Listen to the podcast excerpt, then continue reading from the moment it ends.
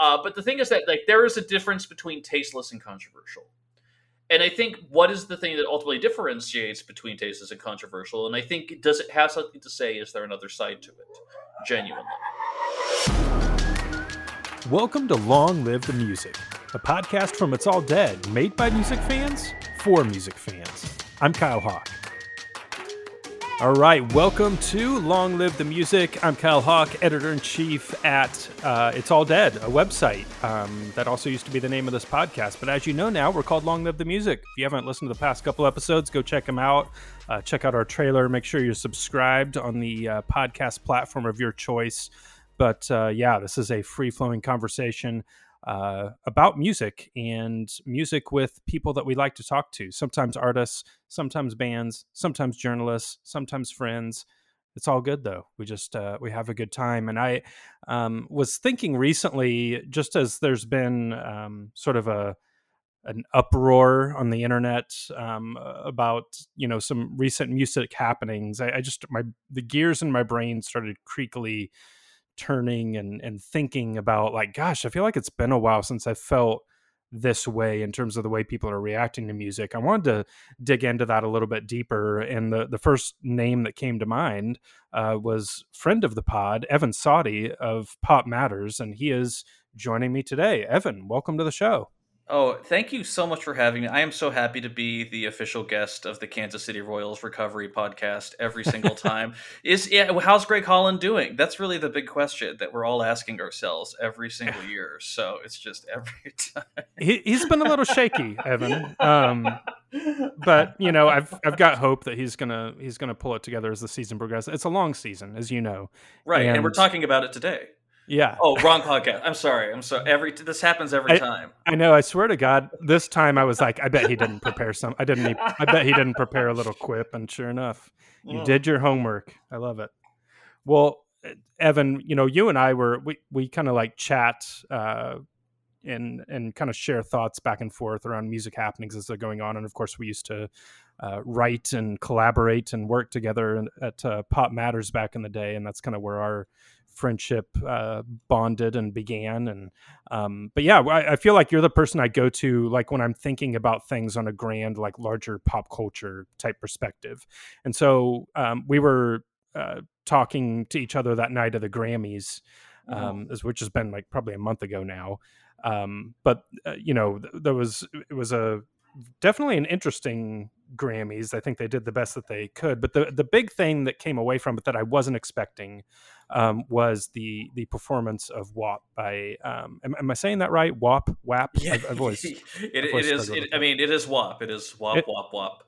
Yeah, yeah, yeah. so yeah. Megan Thee Stallion, Cardi B, and um, here here's the thing. I so I don't know, probably six months ago or more. It's probably been more than that. I, I tried to get away from Facebook. I just found like that it wasn't a a place for like my mental health space to be yeah. on, mm-hmm. um, which it took way longer than it should have for me to to get away from it. But over the past month or so, I've started like just checking in, just like pulling it up the app and scrolling, and it, it, none of it's been good. But the day after the Grammys, I was just noticing like all these people posting about that performance. I was like, this is so weird because like, um, I you know, I mean, it was what it was, right? And and the song's been out for a while, and you know, there was. Uh, obviously talk about it last year, but nothing to the extent of what I saw. And maybe that was just my own bubble, my perception in the moment of like, gosh, I can't believe people are this this angry about it. It was the whole like, what about the kids type mm-hmm. of reaction that I just I was so I was taken aback. Um, I felt like I'd gone back in time. And then within about a week of that, we had Lil Nas X drop his new single, drop a shoe, and again, I, I pulled up Facebook one morning and people were really, really angry about a about a shoe that was coming out and about a music video. And I was like, oh my God. And I so I messaged you around that time and I was like, Am I am, am I perceiving this right? Where we've we're like entering back into a place where people are angry and outraged about music. And so that's kind of what this conversation is going to be about today. We're going to kind of look back at the history of um, of outrage in, in music, at least in terms of our our lifespans. Um, but I felt like we'd been in a, a space of relative calm And um, you know, even I, I, was talking about this Evan during the Super Bowl, the Weeknd performed the halftime show, and I I, mm-hmm. I found it so funny at the time. The Weeknd is one of my favorite artists, and I, it's just so amazing to think about this artist whose like entire thing is like drug use and like mm-hmm. you know, and here he is like on, the, on the grandest sex, stage, right?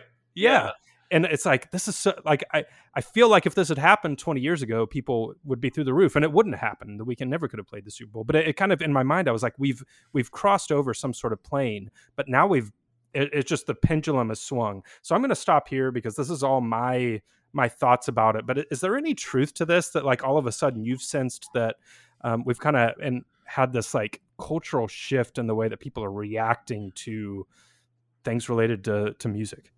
Well, I mean, just from where I'm at, I mean, the thing is, obviously, you and I are here in America, and obviously, over the last four years, we had the Trump administration to deal with, mm-hmm. and the daily gamut of horrors that was coming from there.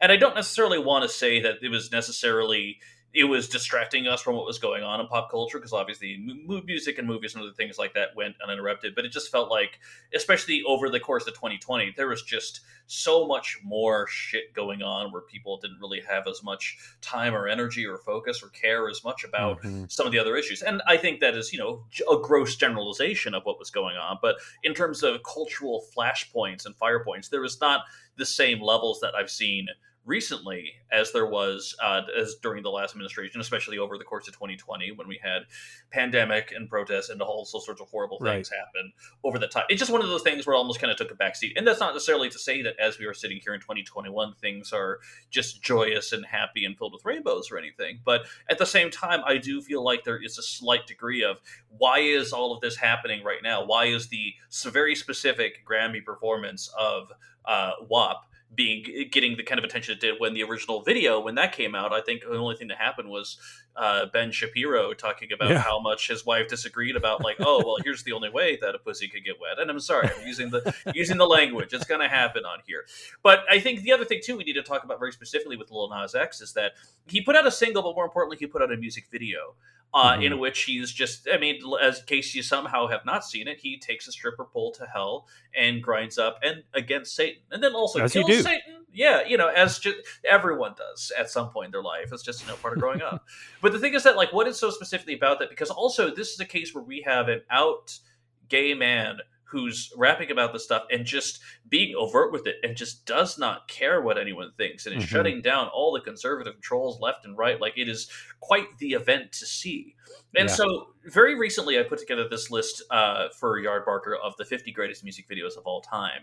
And as I was just kind of going through all these different things, it was very funny to me because there was a lot of things on there. Like, obviously, controversy and outrage over the what's going on of pop music isn't new. Of course, we all know the story about how Tipper Gore listened to her daughter listening to uh, Prince's, uh, oh my God, Darling Nikki off the Purple mm. Rain soundtrack and how explicit that was. And of course, that ultimately led to the creation of the uh, PRMC, which ultimately is the place that has those parental advisory stickers across all those CDs. And, you know, people like Dee Snider, a Twisted Sister, was like out in Congress speaking about it and saying why this shouldn't mm-hmm. be done. And of course, for many people, especially for my generation growing up, especially in the 90s, you know, sometimes there would be that when I was super young, oh no, that parental advisory sticker on there, that's not what right. I need to avoid that. And then of course later on that's like, wait, this might be awesome. I should definitely get it. You know, like it's kind of it kind of that thing that shifts there. But I would say, and this is also kind of taking it back to you, is that when I was doing this list of uh, music videos, some of them were controversial. I think specifically about Tool's prison sex or mm-hmm. Nine Inch mm-hmm. Nails Closer. Uh, and when I, it's one of those things where I almost had Lil Nas X on this list too. Just it felt like it was so recent I didn't include it, but it was kind of in the same echelon of like, why is this controversial? And I think it ultimately came down for me personally to it does something have a value worth debating and I think it's one of those things where if there are times, there's a lot of artists that we never hear of. There's a lot of people. I remember in the early 2000s, there's this group called the Jenna Genitorturers, where their gimmick, they were a music group, but they also tried to do various like not full genital mutilation, but basically BDSM stuff on stage as part of their uh, act. And obviously, there's a reason why we're not talking about that. This might be the first time the Jenna Genitorturers have ever come up on a podcast, if I'm being quite frank. Uh, but the thing is that like there is a difference between tasteless and controversial. And I think right. what is the thing that ultimately differentiates between tasteless and controversial? And I think does it have something to say? Is there another side to it? Genuinely.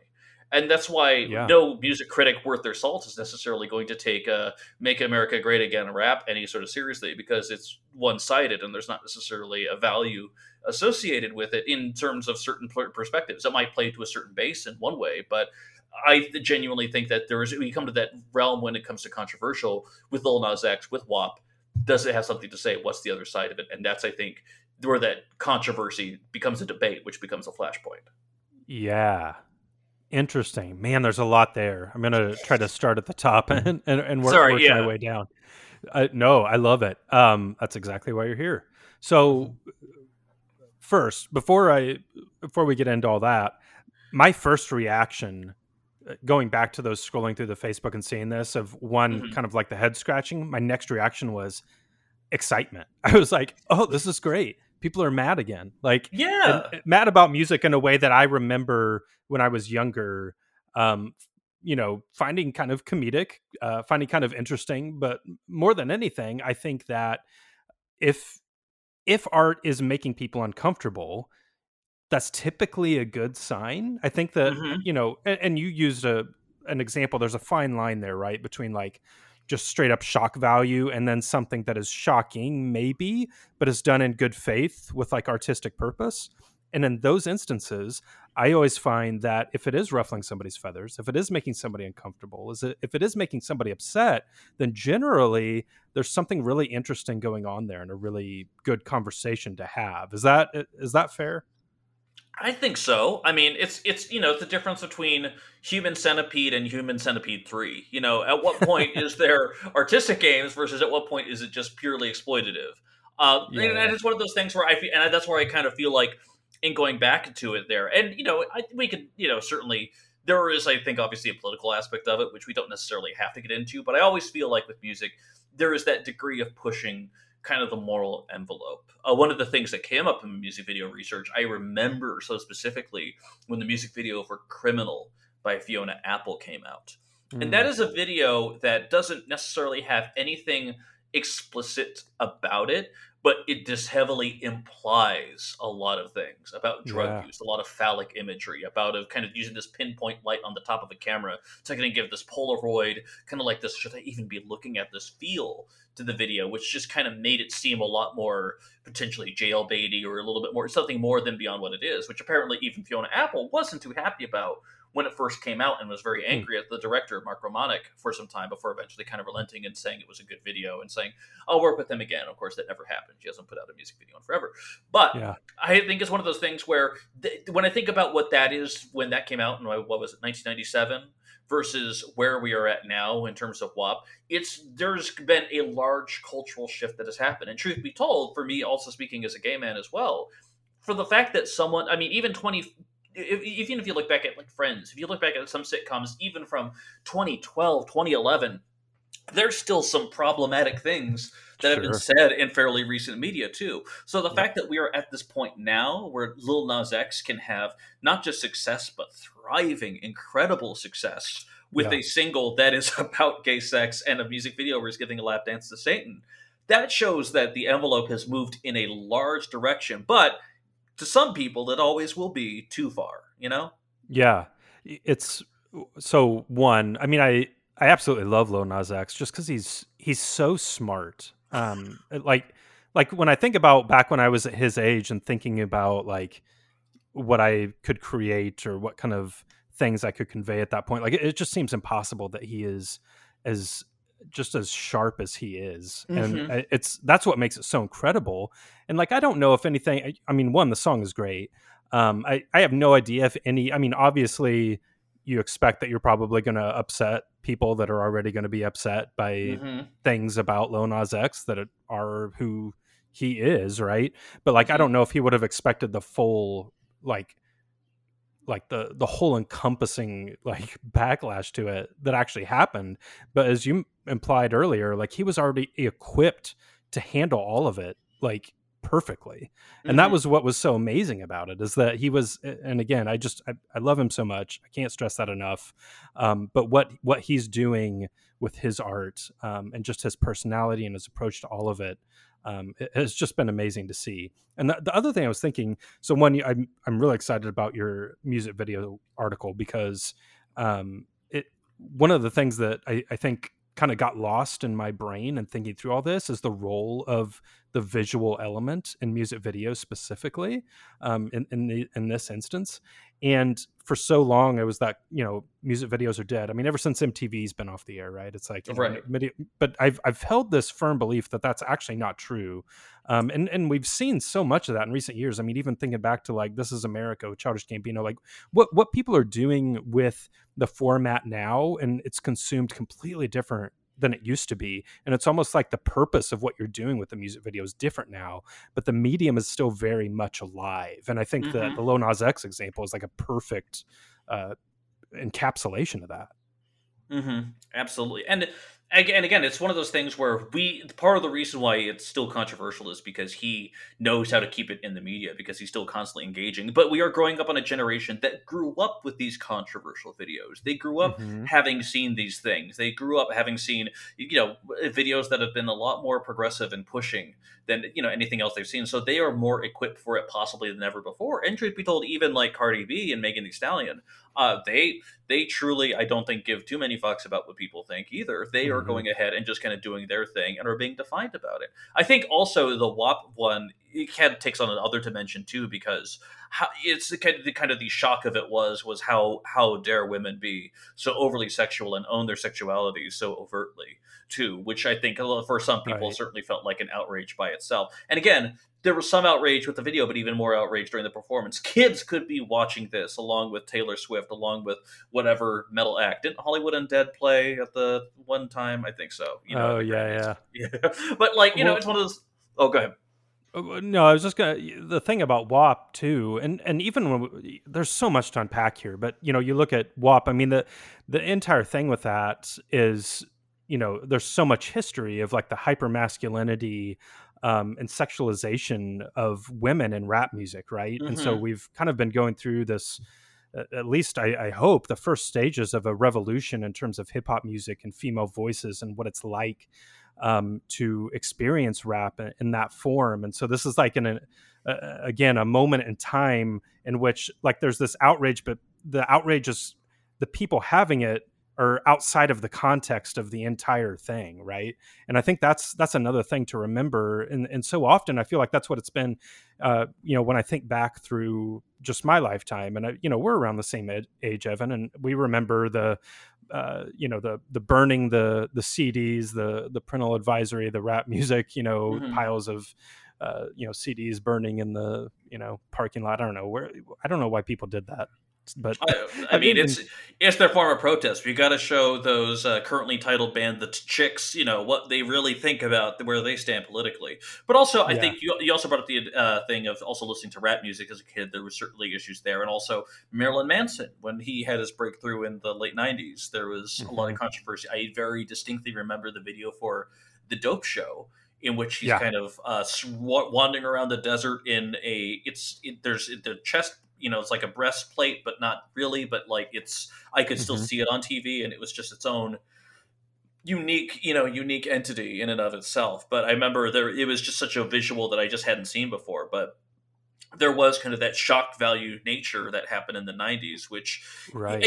you know he there was a degree of which they wanted to shock with their art to see what also kind of what they could get away with. And i've seen there are certain artists who also run into that degree of oh i've gone too far. You know i think you don't those examples kind of usually get washed under the sides of history, but there's always that fine cultural line of people want to kind of dance between. And so I think for WAP and Lil Nas X to have have these things happen where they are, uh, it's a big deal. But again, people have been outraged by music itself. People have been outraged at musicians themselves too and I think what you're specifically getting at, because people have been outraged at musicians before, because obviously, oh my God, the John Lennon said the Beatles are bigger than Jesus. Let's cancel mm-hmm. the Beatles. That was the original cancel culture. I mean, you know, if we if we're real, no, I'm kidding. But uh, like, legitimately, now people are actually outraged about the actual contents of the song and yeah. I, you know, and I think that the, the, the song and the videos as well kind of like go hand in hand. Even I remember there was controversy with uh when Jay Z when he put out the 99 Problems video from 2004 mm-hmm. because it ended with himself getting shot too.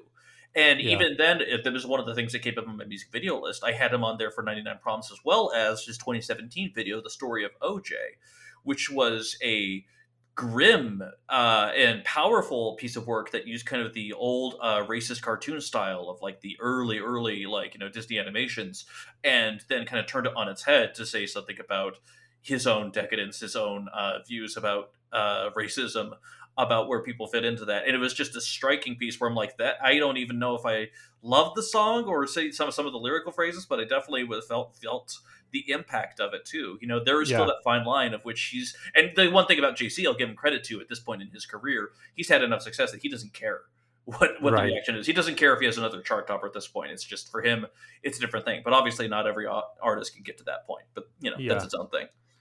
Well, as we're talking here, and I'm thinking more about it, I think there's another element too here of, and I think you did a really great job at the top of this of talking about this relative, uh, at least in my mind, space of calm we've had in this regard because the outrage was directed elsewhere. There was too much to even like spend time thinking about some of this stuff whereas now mm-hmm. we we're back to having the freedom to do so but is there something to the outrage coming from a place of you know if we think about kind of the suburban outrage against rap music in the in the early 90s and this idea that you know white suburban america didn't want the black experience like spilling into their living rooms. Like there was a, a safe wall in place there a safe way to keep distance whereas now there there wasn't. And there was a there wasn't a way to avoid that conversation anymore.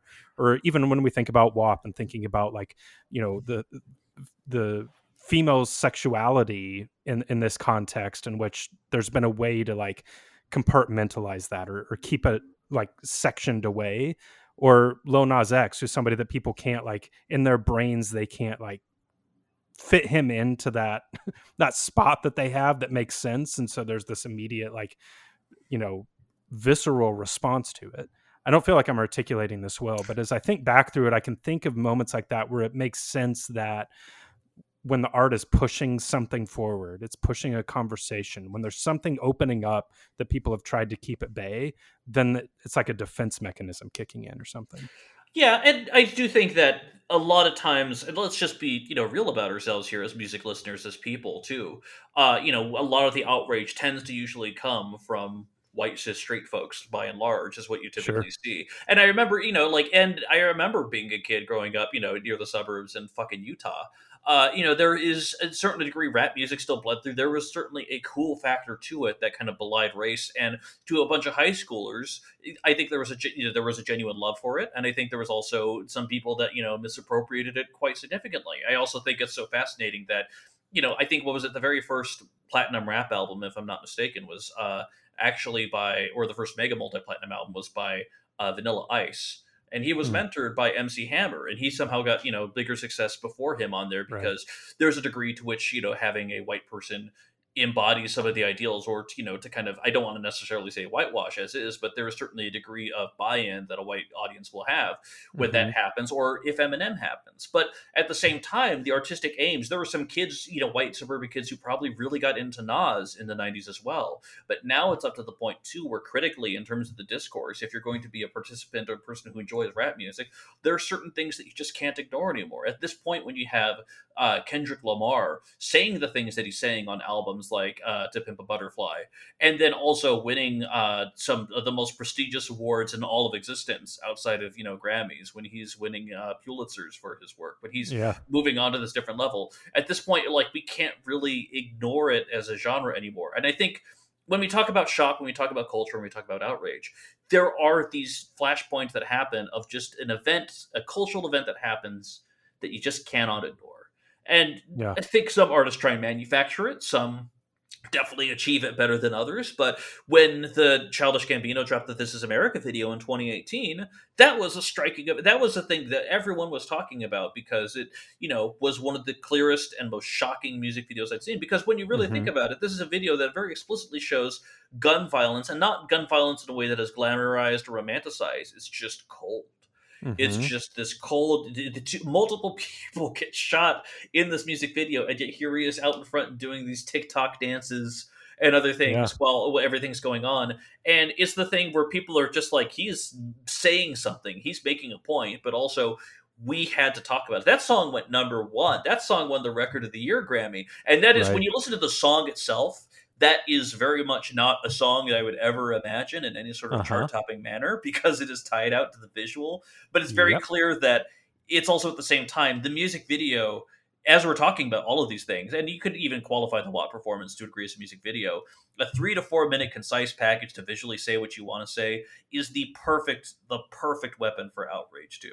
Is the yep. perfect thing where you want to get a point across and people can digest it and make their own opinions out of it. It's not a two hour movie. It's not any of these other things. You can just watch it in one go and be like, well, I have thoughts about this and I need to put them online. So I feel like this is a generation too. We're coming across people that have been able to weaponize the form in a beautiful and brilliant way.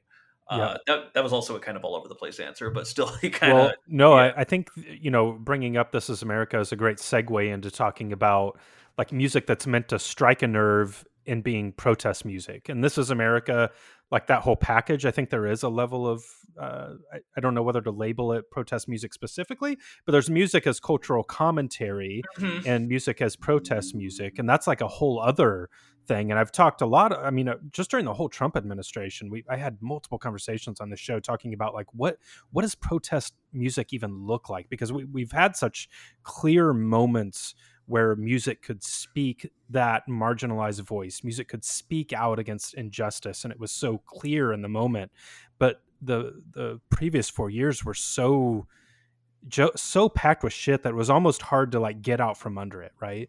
And we think of like um, you know we you know even last summer with Run the Jewels kind of dropping their album when they did like we've had moments like that. A tribe called Quest uh, right after the uh, um, the uh, Trump inauguration, and mm-hmm. so like mm-hmm. th- there's been moments like that, but it's almost been like protest music has had to like refigure itself out of what it looked like in the midst of all of that. But I think one of the questions that this all raises is because um, I wouldn't necessarily also classify what we're talking about with Lil Nas X or WAP as protest music, but protest mm-hmm. music. What what does that look like now? What are you seeing, um, and and what does it take for protest music to strike a nerve in the way that it does, which is completely different than something that just causes like a backlash, outrage from somebody that doesn't like understand it.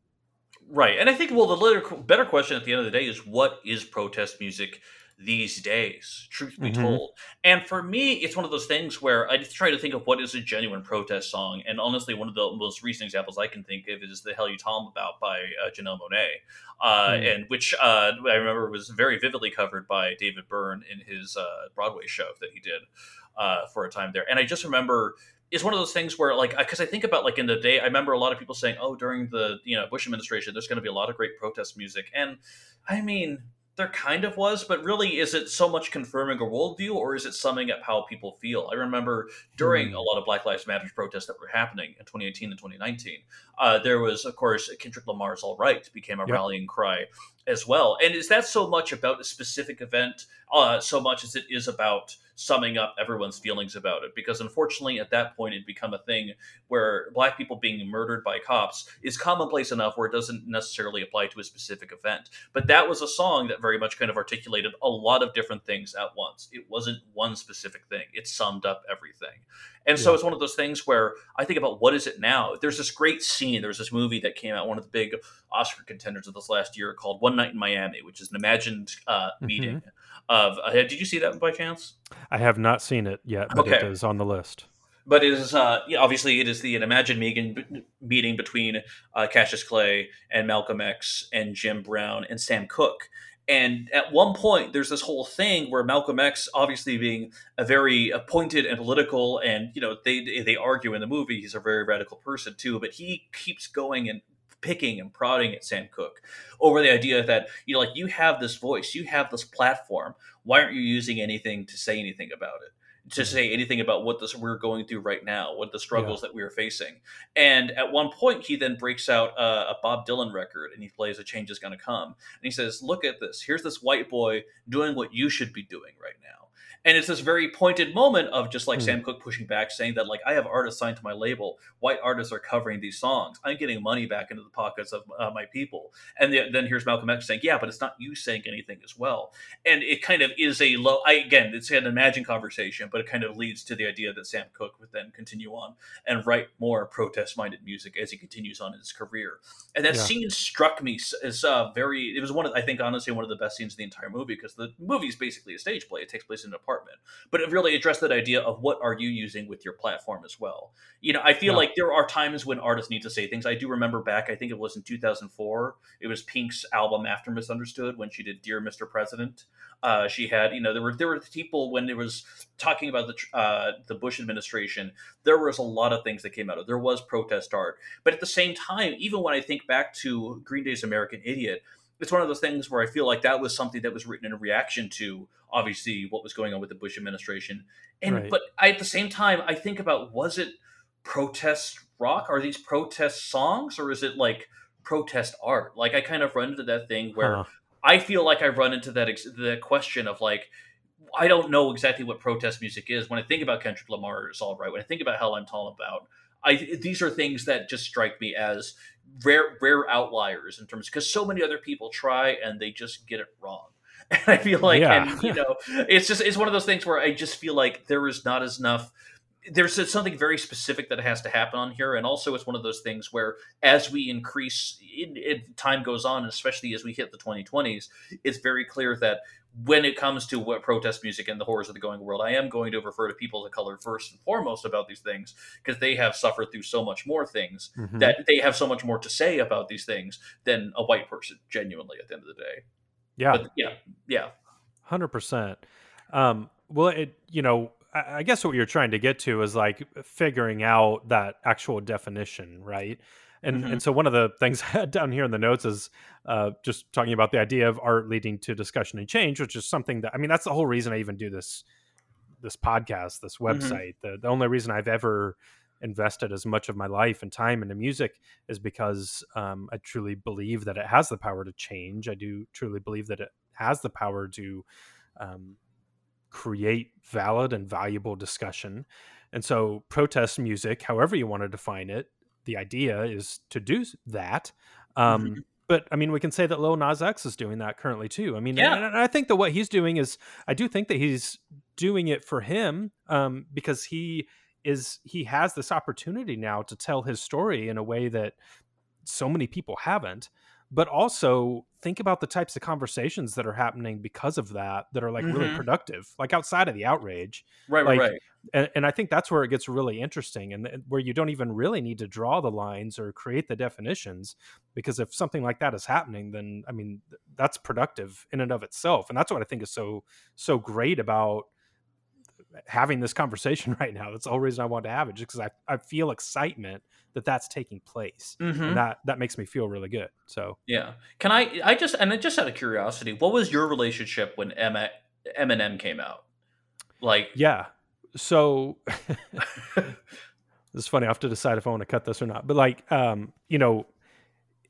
1997 1998 is where mm-hmm. my my life changed in terms of like i was in it with hip hop um, mm-hmm. and i've had a lot of conversations lately about how much unexpectedly for me um, hip hop changed me, like sent me on a trajectory personally, uh, politically, everything about where I am today, I think is because of some of those moments. And it wasn't something that I was expecting at the time. You know, by the time Eminem came out, I felt this weird association as being the kid in my school that was really into rap music. And, you know, I grew up in a small town in Kansas. You know, there mm-hmm. wasn't a lot of diversity. And so th- there wasn't like this large swath of people that were rap music was dangerous at that time in the in the town I lived in. Mm-hmm. And I felt like there was this weird association from everybody else to me with Eminem. Like, oh, well, this is something that you'll obviously like and I that really irked me back then. It really upset me. And so early on, even though like uh, from an art perspective, you could I, I was aware of the talent of Eminem, I didn't like the I didn't like what was coming out of it in that regard. And I, I realize that's more personal than it is like thinking from a larger lens. Um, it's still valid but, though. Yeah. Part of the reason why I wanted to just ask you about your relationship with Eminem is because I feel like at the time too he was he was a controversy in kind of the other way too. He was creating these moments of just like, oh, he's such a good rapper, but also this is something that's slightly homophobic. Oh, he's doing all these this is such a great lyricist, but also there's all these fantasies about killing his wife. And I remember yeah. that was just it was almost on the complete opposite uh, spectrum of everything else we're talking about today. That was controversial and kind of a different side. And I feel like too, it's one of those things where our culture is reactionary, and especially with the way critical culture has evolved as well. I feel like we're in a point now where we can reevaluate things and we can say because I feel like the things that if Eminem tried to do almost any of what he was doing back then today, I don't think there would be a room for it in the discourse. Oh, for sure. The way that there yeah. was. And, you know, and I feel like it's very important to keep that in mind too, because as much as like, oh, the Beatles saying they're bigger than Jesus, oh my God, what a you know a moral boundary pushing thing it is, completely different from where we are now. And I feel like we as a culture are able to go ahead and reassess and reevaluate these things. I remember if you want to talk about failed protest music, let's not forget Eminem's cipher that he did at the uh, BET Awards that time. uh, that one's like, oh my God, my coffee pot is hot, and I'm like, okay, let's just let's just stop with whatever. whatever yeah, that's the uh, the moment here. that Keith Olbermann decided rap music was okay. So. we make a lot of jokes about that on this podcast. Listen, Keith Olbermann, he is he is my cultural vanguard, as we were fully aware. Uh, but no, but genuinely, it's one of those things where I feel like that's worth bringing up too, because that is that you could that is someone who is trying to do a protest song and it just absolutely didn't work. Because as much as like okay you want to do an anti-trump song great. It just didn't have the impact. It didn't have the same feeling of it as any as anyone else was able to right now genuine. Because also at the same time eminem you are a rich millionaire at this point. And so right. therefore i'm glad you want to engage in the cultural discourse. And i know you want to say something politically but also I, I'm not going to deny your chance to say that space, but I just feel like you should also read the room a little bit too. You know, there is there yeah. we're uh, constantly in those kind of negotiations with ourselves about you know what you know what is viable. But then again, within even something when you have WAP, when when you have Lil Nas X, when they're moving sexual politics the way that they are, I still think it's a conversation worth having. And I still love that even like weeks after the song went number one, we're recording this podcast and we're still having the conversation. It's still a flashpoint, yeah, yeah. and it's fantastic for that reason. Yeah, absolutely.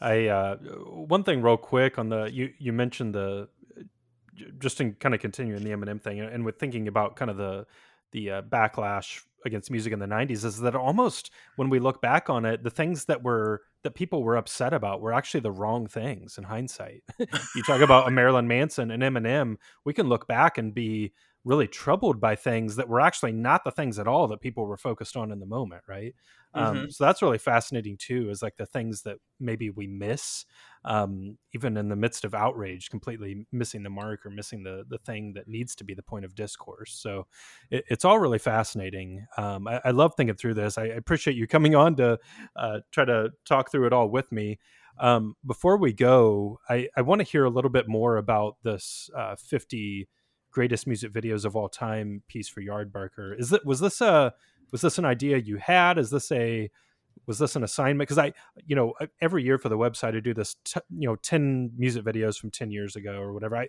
I just, mm-hmm. I get drunk one night and I just spend all night on YouTube watching old music videos. I, I, do that sometimes even without writing an article, but I, I, I love it's doing that. Great. Yeah. This, this project you're doing sounds, every time you're on, there's something cool that you're doing. This one sounds like the most up my alley thing of all of them.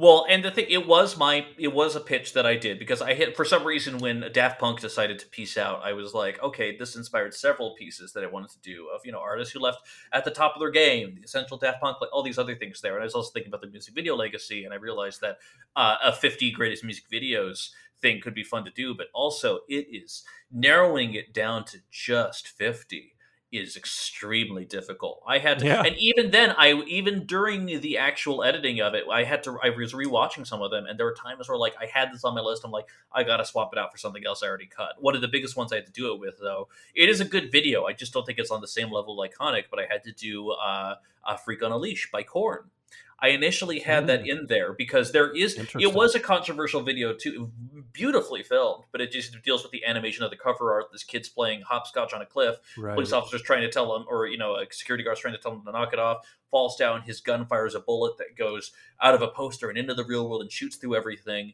and then ultimately somehow comes back into the thing and you know the girl is magical or whatnot i don't know what specifically the point yeah. of it was you know but i just remember man that was such a stylish and stylistic and fascinating video and then when i looked yeah. at it nowadays i'm like what is it saying and i couldn't i couldn't yeah. answer that question you know? you know that's interesting i haven't thought about that one in a while and you can talk yourself into it saying all kinds of things but yeah the question of what what is the purpose of it. What yeah, what was the artist intent is a whole other thing and also it's one of those things where I feel like I don't know about you. I always feel like having grown up in uh, a white suburban Utah, like I did as well. I feel like once I really turned on to pop culture, I kind of had to do a little bit of making up the time too. So I feel mm. like when I came up with this list, I was scouring a bunch of other resources. I was looking at what other people were saying were the best because there was obviously some things that I personally am going to miss. And so there were some videos I had watched for this that I had never seen before because genuinely I had never seen Prison Sex by Tool. Sure. And watching that video is harrowing as hell. It is a grim, striking video, but also I'm like, this came out in 1993. How did they get away with that? That is yeah, incredible. Man. And then, of course, another one that came up as well, which I had to rewatch and couldn't believe was actually made, was the "Smack My Bitch Up" by the Prodigy. Uh, that is another song and music video which got a significant amount of uh, flack and controversy, and apparently was banned in several places when it came out. Uh, but uh, it's not even on YouTube at this point, mainly due to the you know graphic female nudity and sex that's going on there, but also right. just the gradual hit, hit and run uh, things as well. R- randomly, well, I don't know. Oh, sorry. Go ahead no, go finish your thought there. Oh, the other thing I was going to say in terms of like uh, attempted protest music. All I was thinking about was uh, when Madonna did the music video for uh, "What It Feels Like for a Girl," one of my favorite songs she's ever done, one of the best songs off of "Ray of Light." And then she did a dance remix for the video, and the music video was directed by Guy Ritchie of her driving around and shooting people yeah. with water guns. And what I'm like, honey, no, that no. yeah, I, Madonna, I love you. I love the boundaries that you break in terms of someone that also is a controversial flashpoint. But in that one case, I'm like, no, you got this one wrong. I'm so sorry. Yeah, I well, I'm glad Madonna got a mention on this podcast about outrage about music, right? I mean, there's mm-hmm. there's so we could talk about this forever, but it, now I'm thinking about all of the. I mean, I I grew up watching MTV. That was like my my entire world, and just even you saying this is kind of that reminder of how much that like the MTV culture at the time. And we can talk about all the things that MTV got wrong with how long it took them to start, you know, showcasing and celebrating black art. We, we, mm-hmm. There's a million things that we can look back on and, and deconstruct as far as the, the marks that were missed. But one thing that is clear is even from those early days, they were pushing boundaries in that way in terms of art that really we hadn't seen on on television. You know, mm-hmm. in terms of like visual representations of music, and obviously we're talking about the genesis of the music video, so it makes sense. But th- in those early days, even in the '80s and '90s, there was so much done with music videos that was really the the source of the outrage and not the music itself. So it's it's mm-hmm. really interesting to think about. Right, and I feel like because of the MTV generation, it just became hand in hand, you know, by itself. Like there were still songs that, by themselves, as songs, could be uh, controversial, but at the same time, there is still this huge part where I feel like music videos and singles are so intrinsically tied together that we ultimately have that feeling. And I feel like this is America by Childish Gambino. Again, what a weird fucking song that is. Truly, mm-hmm. truly. Mm-hmm. The video was so engaging and powerful and associated with the song. It's one of those rare times where when I hear the song, I think of the music video and I think about yep. the imagery that's going on 100%. with it too, which is its own its own thing. But that's that this honestly, I gotta be honest, this all sounds like a wonderful discussion for another episode. Well, this has been a great episode. And Evan, thank you again for taking time out of your day uh, to talk with me and talk with our audience. We love having you on. Uh, yeah, let's do it again soon. That sounds great. All right, that is going to do it for this episode of Long Live the Music. As mentioned previously, come subscribe to the podcast on your favorite uh, podcast app. Leave us a review on Apple Podcasts if you feel so inclined. And of course, of course, come visit us at itsalldead.com. We've got all kinds of great content there for you to enjoy. We'd love to have you stop by. That's going to do it for today's episode. I'm Kyle Hawk, and we'll catch you next time. Thanks for listening to Long Live the Music. If you like our show, come find us on Twitter and Facebook at It's All Dead. And of course, come visit our website, itsalldead.com.